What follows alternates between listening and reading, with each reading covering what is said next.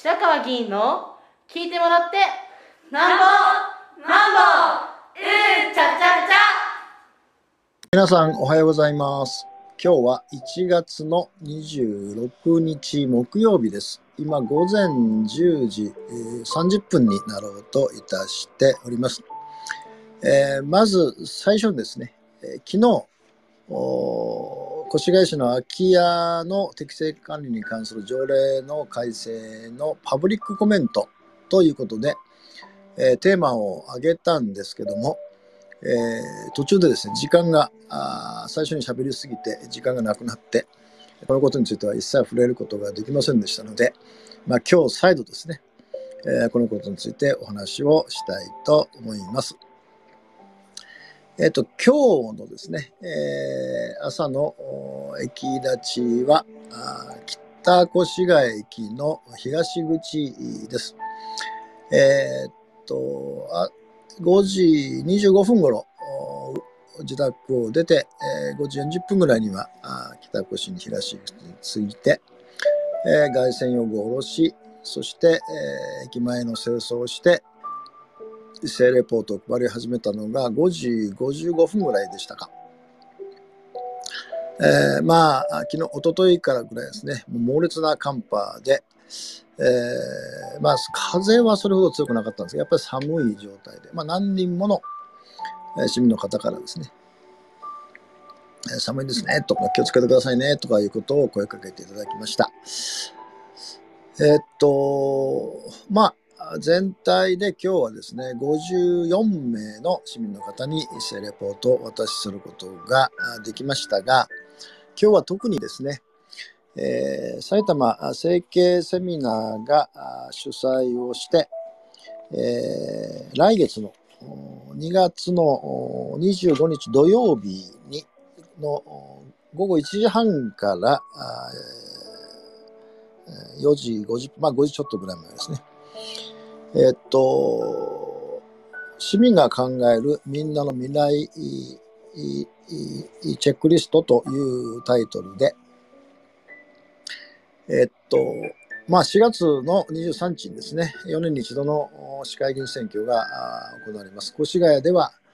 定数32で40名以上の候補者が毎回立候補して、4年前もそうでした。激しい選挙戦となりますが、これに反比例してですね、えー投票率は長期低落傾向にあります。4年前はあ38%、もう4割を切りました。えーで、えーさらにですね、今年の選挙を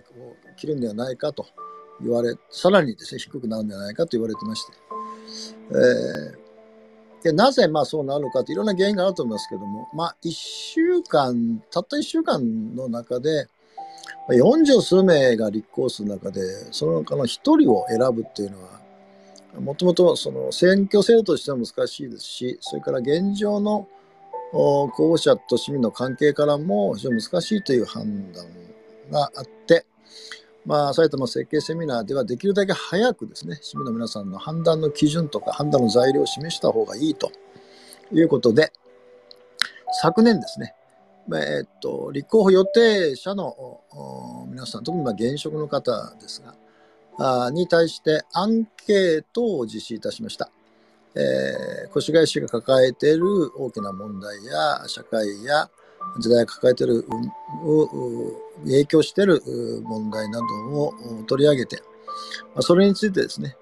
えーアンケートを実施し、まあ、昨年の末にそれを締め切りました。で、えー今集計をされているようですが、その、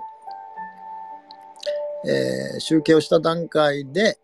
えまあ、一部と二部とですね、この集会分かれてるんですが、一部の方で、その、集計をした内容についてですね、えきちんと公表をすると。もちろん、あの、ウェブサイトでも公表をすることになっているようですが、で、そこにですね、えーお答えいただいた、アンケートのお答えいただいた、えーまあ、候補者の方、あまあ、任意ですけども、来ていただいて、えーアンケートに対する受け止め方とか、まあ、自分が一番アンケートに対して主張したいいこととかいうのを、まあ、発表していただくと。いうことで、えー、大正大学の江藤俊明先生にも、この最初から来ていただいて、えー、コメントとか、ああるいは質問とかしていただくようになってるようですが、その第1部ですね。で、第2部は、えー、この間、埼玉整形セミナーの政治家養成塾、これは政治家養成塾の代表を私が塾長をさせていただいていまして、えー、塾生ですね、市民の方にと一緒にずっと勉強してまいりましたが、その中からですね、えー、2人は4月の市会議員選挙に立候補する意思を固めておられますが、まあ、その方を含めてですね、受講した市民の皆さん全員ですね、えー、自らのマニフェスト、まあ、市民マニフェストですね、自分は選挙にこう臨むとか、あるいは選政全体、政全体こういうふうに変えていきたいとか、まあ、いうことですね、えー、市民が自分の頭で考えて、で、えー、きちんと発表するという場を設けるということで、2部の方はその発表をし、えー、まあもちろんそこで、えー、それぞれの、何て言いますかね、討議をしていくと。いう、この2部、一部2部構成になってるそのチェックリストの案内のチラシを、まあ、今日はお配りをしたということです。それからまあそれ以外はいつも通り新助けの天秤棒駅頭は小さなドラマの連続なの最新号118号などお配りをいたしました。で、えっと、午前7時頃だったんですかね。えっと、男性の方が姿勢レポートを受け取って、えーえー、クビになりましたとおっしゃったえ、何ですかと言ったら、えっと、60歳で一旦、うん、なんて言いますか、定年で辞めて、で、まあ、その再任用をされていたんだけども、えっと、3年目とおっしゃいましたかね。えー、で、えー、まあ、再度ですね、えー、解雇になったんだと。で、あ、じゃあどうされますか？って聞いたら、うーん、あと2年ですからね、って言って、ああ、年金受給まであと2年っていうことですね、って言ったら、そうなんですよ、って言って、まあ、ちょっとですね、どうしようかなという顔つきで、えー、受け答えをしていただいて、そしたらそのまま改札に向かわりました。まあ、先般あの話しましたが、越谷市の職員のですね、定年が60から65歳になるということで、公務員の方ですね、国家公務も含めて、えー、定年延長が進んでるんですが、民間の方は、まあちょっといろいろ動きあると思うんですけど、むしろ民間はももっと早くですね、えー、定年で辞めていただいて、次々と、なんですかね、次の仕事といいますか、職場を探していくようなところもありますし、それから、まあ、あのいわゆる技術現業問題はむしろ、あの65歳どころか70とか75とかですね、そういう、まあ、これは中小企業中心でしょうけど、あるので、まあ、一概に定年退職のあり方っていうのは決められないと思いますが、まあ、あの、おそらくその方は民間の会社に勤めておられると思うんで、えー、まあ、あの、やっぱり、年金の問題も含めてですね、働くことの意味みたいなことが問われているんだなと思いながら送り出しました。で、まあ、8時半までやって、えー、いつも通りですね、妻が迎えに来て、家に帰ってきて、パンとトーストを食べました。で、えっと、かんえーえー、本題の方ですね。えー、とですね、越谷市空き家等の適正管理に関する条例の一部改正案に関わる意見公募手続きの結果についてということです。えー、とですね、空き家等のさらなる適正管理の促進のため、一部改正に取り組んでいる。一部改正なんですね。越谷市空き家等の適正管理に関する条例の改正案に関する意見公募手続き、いわゆるパブリックコメントですね。の結果が出ましたということなんですね。えー、で、これ、ここ重要なことなんですね。なおですね、いただいたご意見は改正案に反映するものはなく、内容に変更とは生じないことから、原案をもって、えー、3月以下、つまり今年の3月以下ですね。まあ、えっと、2月下旬から始まりますけど、越谷の市議会に、まあ、市長提出議案として提案する予定ですということなんですね。で、えー、っと、このパブリックコメントは昨年のですね、4月、令和4年の11月16日の水曜日から、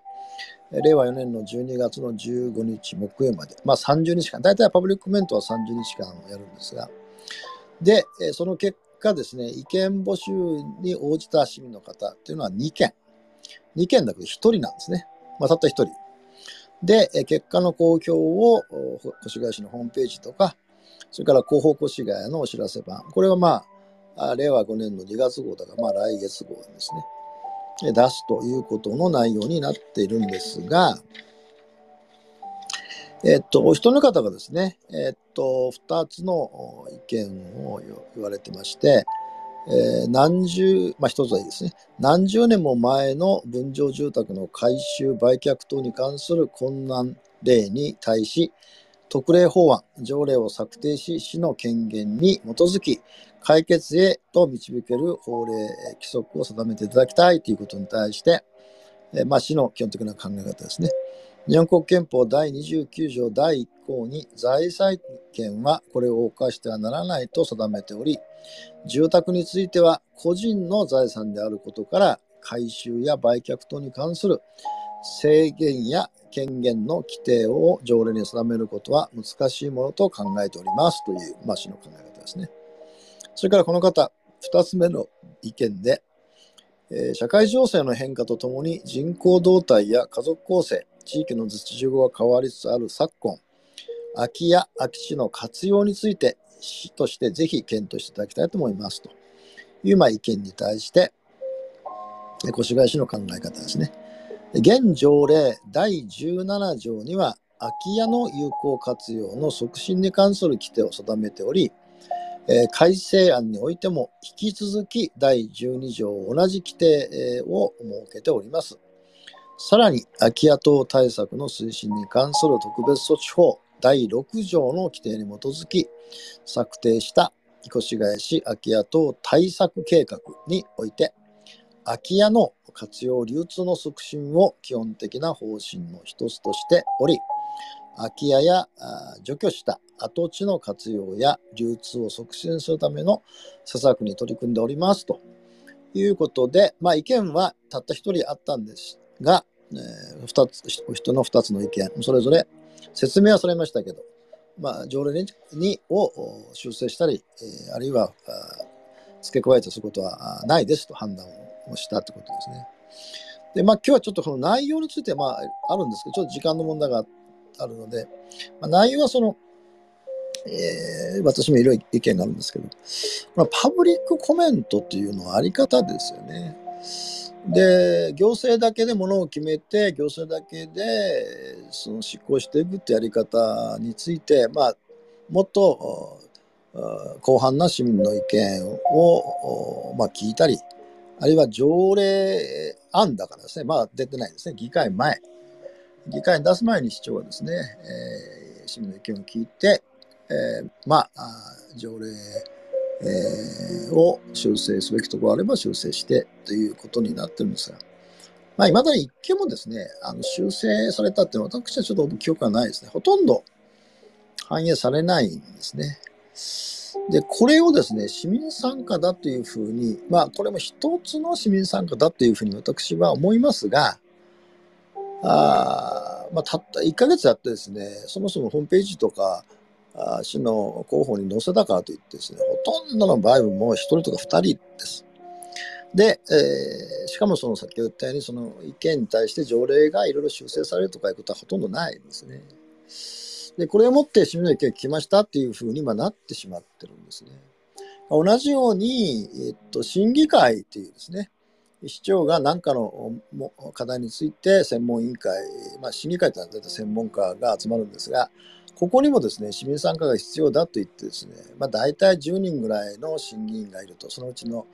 2人とか3人ですね、市民公募という枠で、えー、市民の方が、まあ、大体あの、えー、文章を書いてこう、こういうことで自分はこうなりたいって書いて、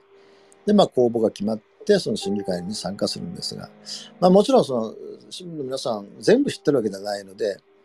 まあ、ただ私が、まあ、見てる限りではですね、専門的知見ということなんですね。だから別に専門家は学者とかですね、研究者とかですね、えー、業界の方とかっていうのは、まあ、あってもいいので、で、市民が全部専門家でないといけないとは思いませんが、だけど、まあ、多少の問題意識ですよね。あるいは、まあ、多少の市の、そういう条例、対象する条例の前後の関係とかいうことが後で分かっていないと、まあ、要するに勉強するような感じですね。勉強させてもらいたいみたいな。勉強をする機会はですね、審議会はもちろん審議会終わった後に、えー、結果公表しますから、で審議会というのはあの市長から諮問を受けて答申をする機関なんですね、答申。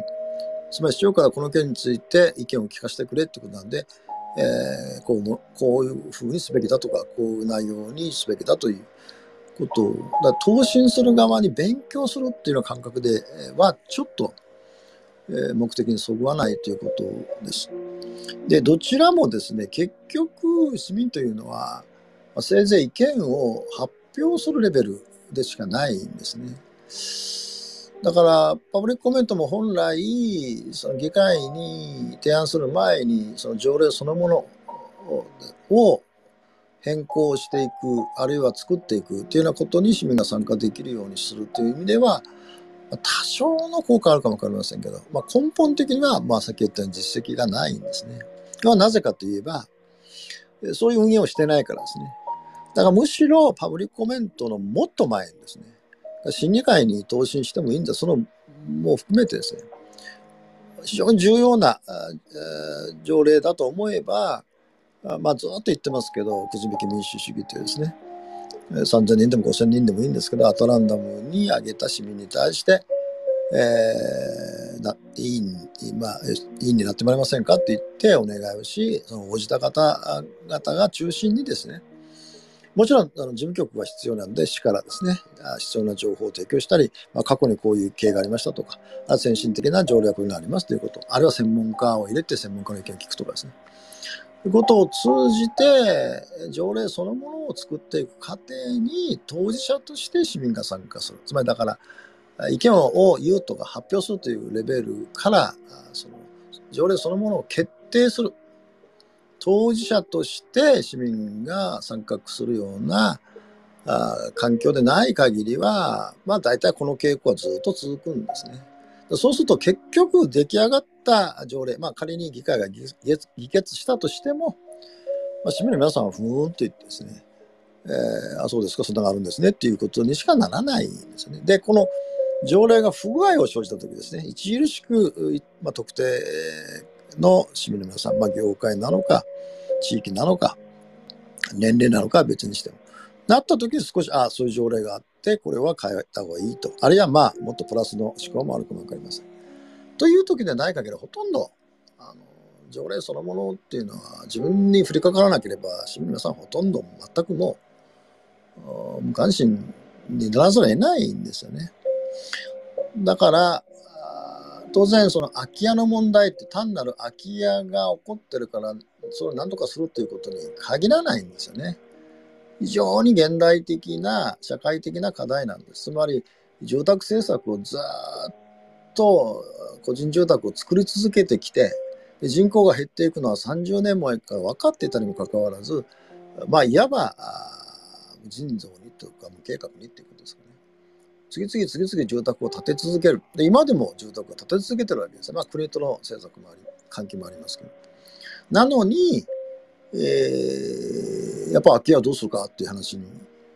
でこれは、だから、社会構造ですね。人口動態、高齢化社会ということや、少子化ということや、それから都市が、あドーナツ化現象を起こすとか、働き方が変わるとか、家族の構成が全く変わってくるとか、あこういうなんか社会的な劇的な変化が空き家を生み出してるわけで、だからそのことを含めて議論をしていかない限りはですね、これ全部、ほとんどその居住区のことですから、市民の皆さんの先ほど言ったようなところはほとんどあの包摂できてるんですね、課題として。だからそのことを議論することは実は空き家の問題は議論してるんだけども少子化の問題であったり女性の働き方の問題であったり、家族の在り方であるから教育の問題であったりですね、地域社会の在り方だったり、必ずそれは関連するので、でそこで議論する、つまり、えー、空き家ということのテーマに地域全体で一体市民の皆さんはどういう書かれ方をすればいいのか、行政のやり方がこれまでとどのように変わらなきゃならないのかということを、それをあちこちですね、いろんなテーマでいろんなところで議論すると、大体その、何度も言いますけど、社会構造がもう劇的に変化してるんですから、あちこちぶぶつからざるを得ないわけですよね。一人暮らしのお年寄りがおられて、結局家を手放してしまうという。でなぜ一人暮らしなのかとかですね。